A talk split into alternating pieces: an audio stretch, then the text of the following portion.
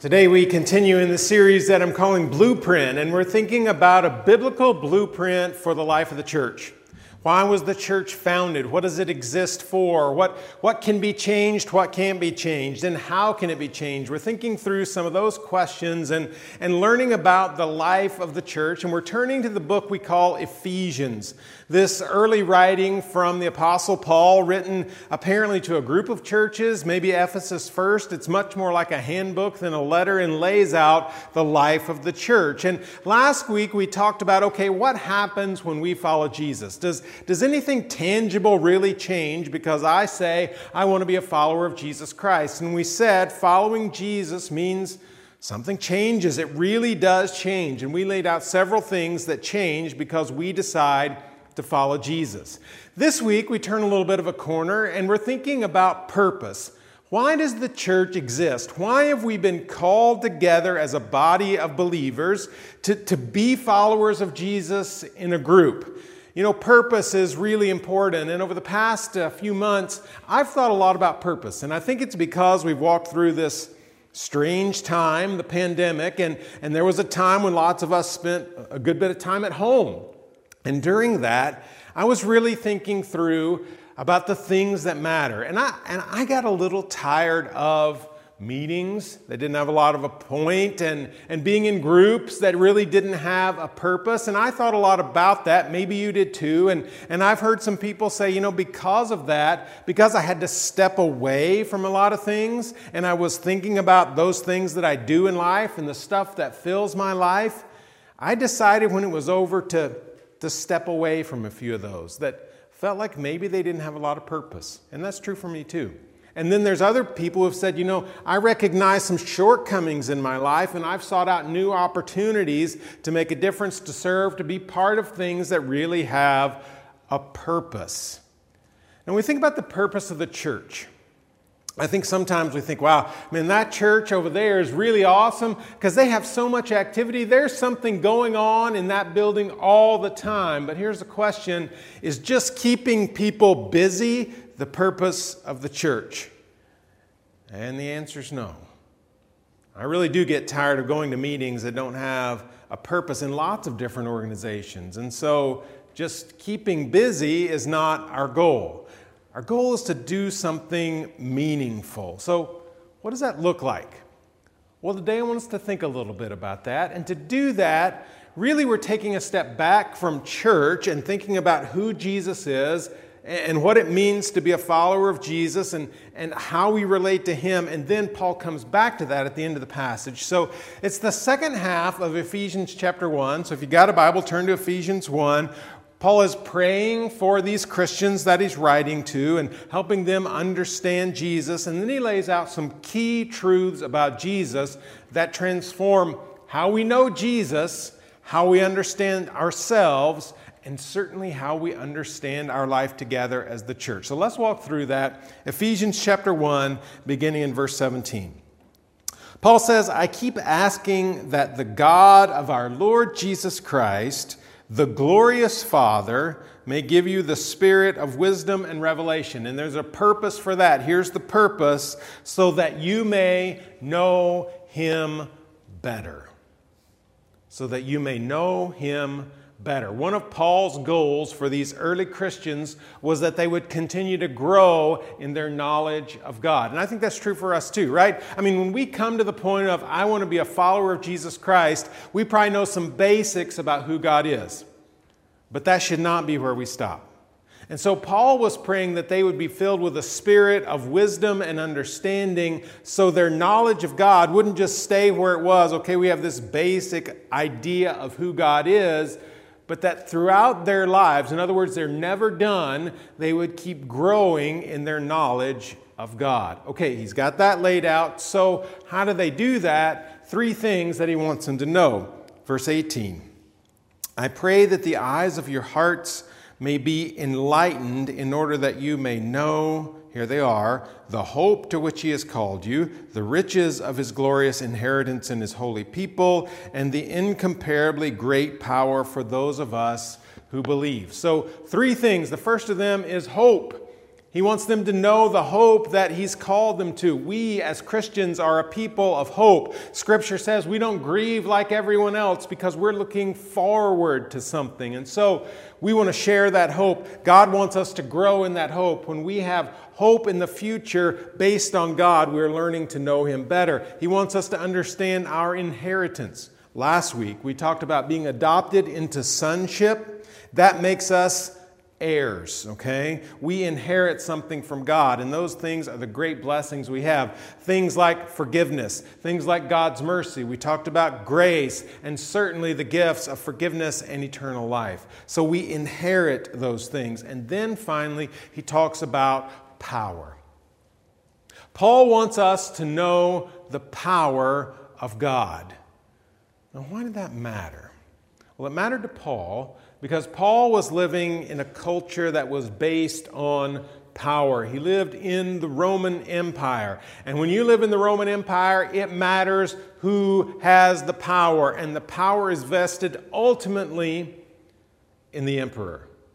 Everything else streams out from him, okay? All the power in the vast bureaucracy of the Roman Empire, and they knew about bureaucracy, okay? We do too, but they knew it way back then. The large Roman army, all those things, the power comes from the emperor.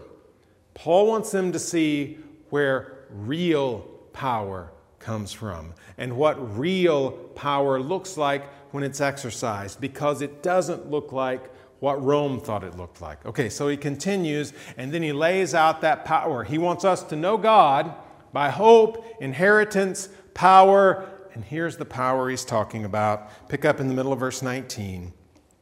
That power is the same as the mighty strength he exerted. Now pause there. Listen to the language that Paul uses. That power, notice these words, is the same as the mighty strength that he exerted. Four words that almost mean the same thing. They are all power at work in one way or another. Paul wants us to know, if you think you know what power is by looking at the emperor, let me tell you about power. Okay? And to drive that point home, he uses four words that basically mean power or power at work. That power is the same as the mighty strength he exerted when he raised Christ from the dead and seated him at his right hand in the heavenly realms. Paul says, okay, if you want to know what power looks like, it's not a Roman army, it's not gladiators, it's not a Roman governor who has supreme authority over some Roman province, it's not any of that. If you want to know what power looks like, here it is. Jesus raised from the dead. I say, okay, I guess that makes sense, but think about it. This is a world-changing moment. We say, well, weren't there people raised from the dead before? There were, right? We can look in the Old Testament. Elijah raises someone from the dead. Elisha raises someone from the dead. Jesus raises at least two. We know the story of Lazarus. We studied it not long ago. But here's the thing. The people that we read in Scripture, and the number is few. Let's be sure we note that. The people that we read about in Scripture who are raised from the dead all died again, right?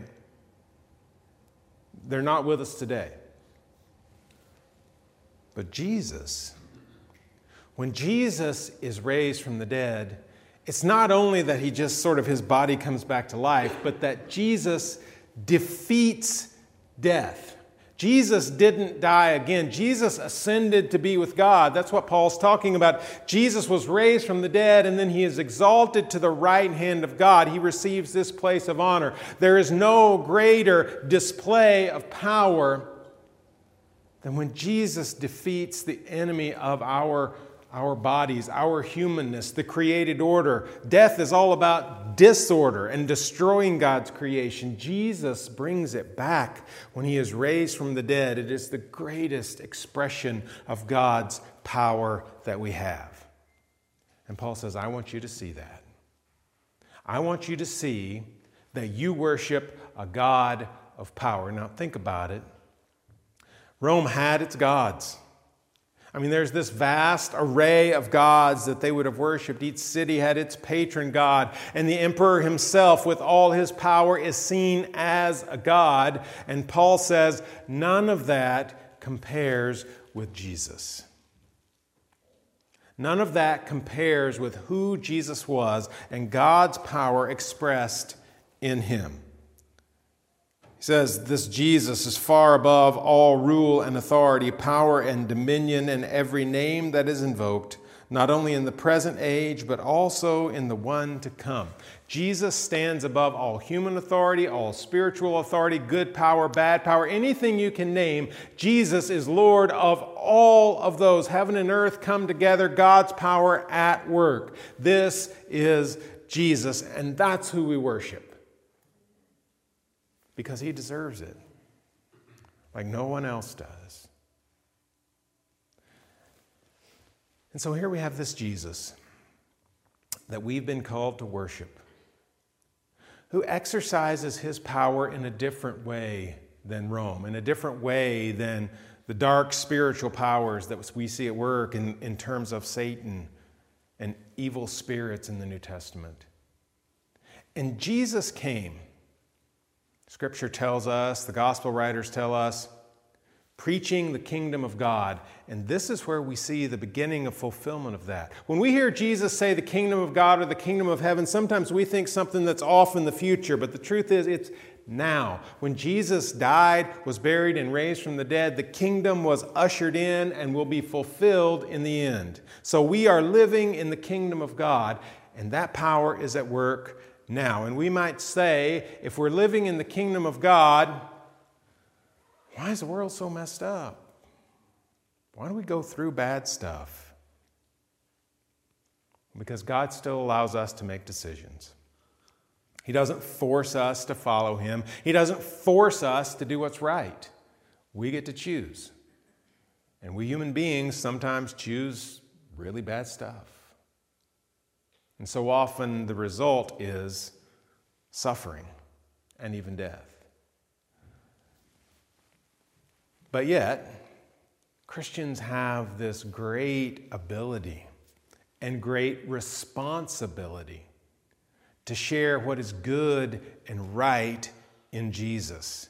And over the years, if we look back on Christian history, we can see Christians who have messed it up really bad, right? I mean, it doesn't take long to look and see Christians who have forgotten who they should have been and went in the wrong direction. But we have also seen Christians who have gotten it really right and have expressed the power of God in terms of love and kindness and grace and forgiveness and healing, and have reached out to encourage and serve and been a light of God's power at work in the world.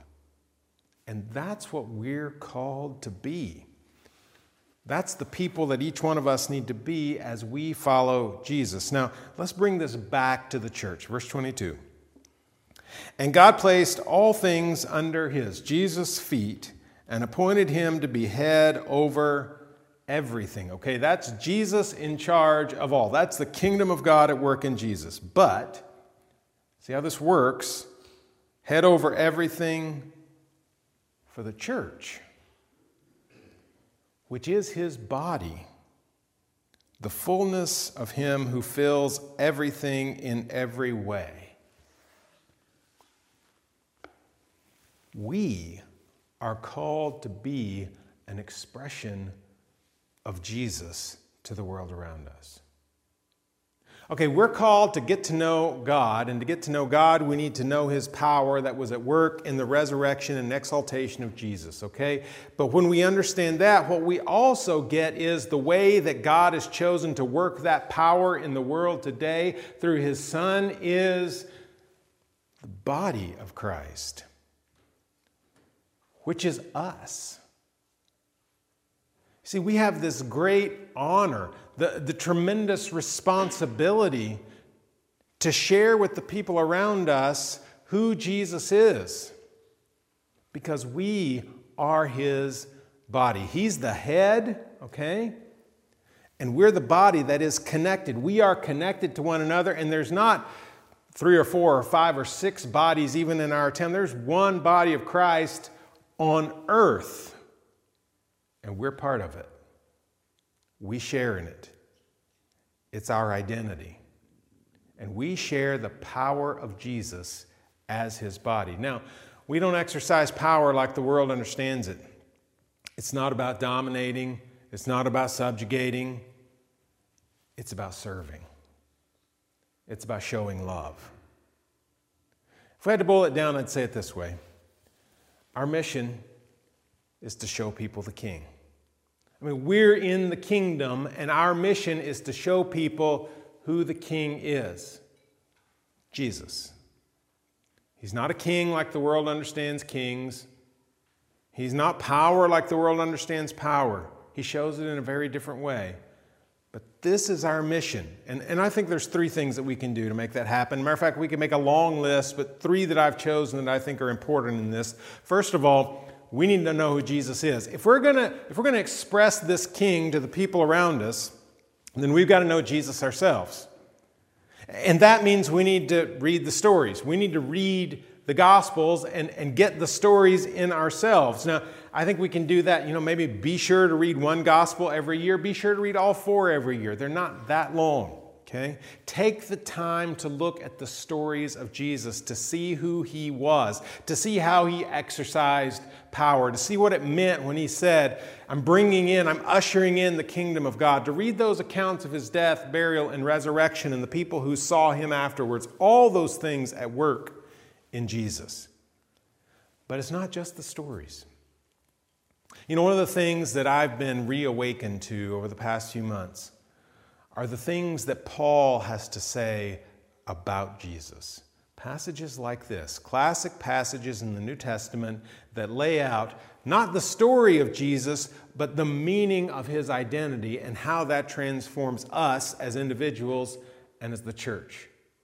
And so we need to be reading these passages. Sometimes I've read passages like we read this morning and thought, well, Paul's just using some flowery language to talk about Jesus. It sounds good, but I know who Jesus is. He's the Son of God.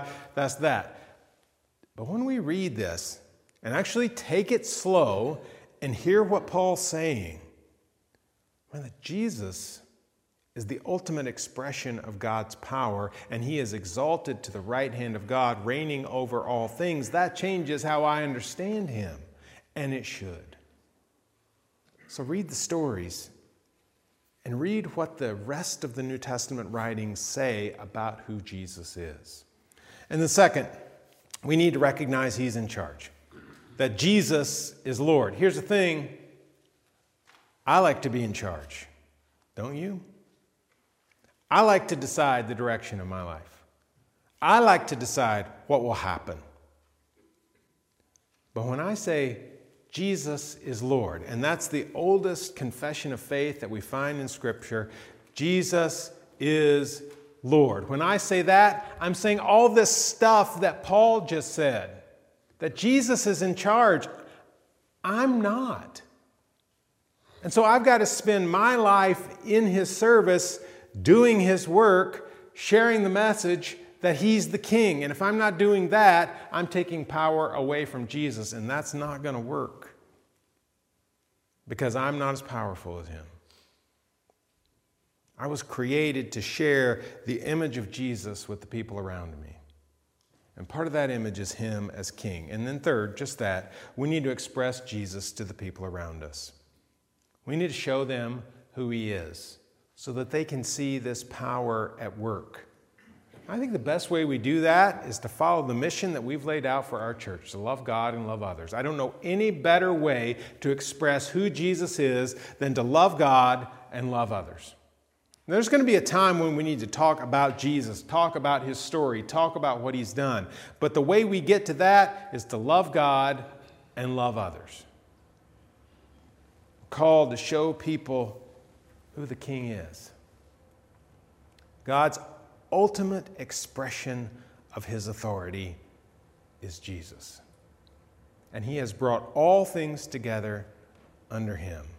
Physical and spiritual, powers in heaven and on earth, all good, all bad, is under his rule. And in the end, it will be brought to the fullness that we read about at the end of chapter 1. I want to be part of that. I can't think of anything better to do with my life than to share what God has done in Jesus, in small ways and in large ways. But to participate with Christians in this room, in our community, throughout the world, and show what Jesus has done. So think about that. What have you done? It's good for the church. It's good for the church at times to say, you know what, we've been called to be the body of Christ, to share the message of Jesus with the people around us. Are we doing that? Are we showing people the King? Or are we just really busy? Because really busy is not good enough. And so we as the church need to ask ourselves sometimes, is our activity leading us to our mission? Is what we do leading us to fulfill this mission, to share the message of Jesus with the world around us so that they can know that God has made him king? Ask yourself that. Ask yourself that about your own life.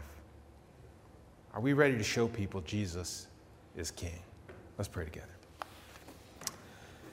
God, we're thankful for Jesus, thankful that we share in the power that was at work in his death, burial, and resurrection. And God, we pray that we will be an expression of that to everyone we come in contact with. Pray it in Jesus' name. Amen.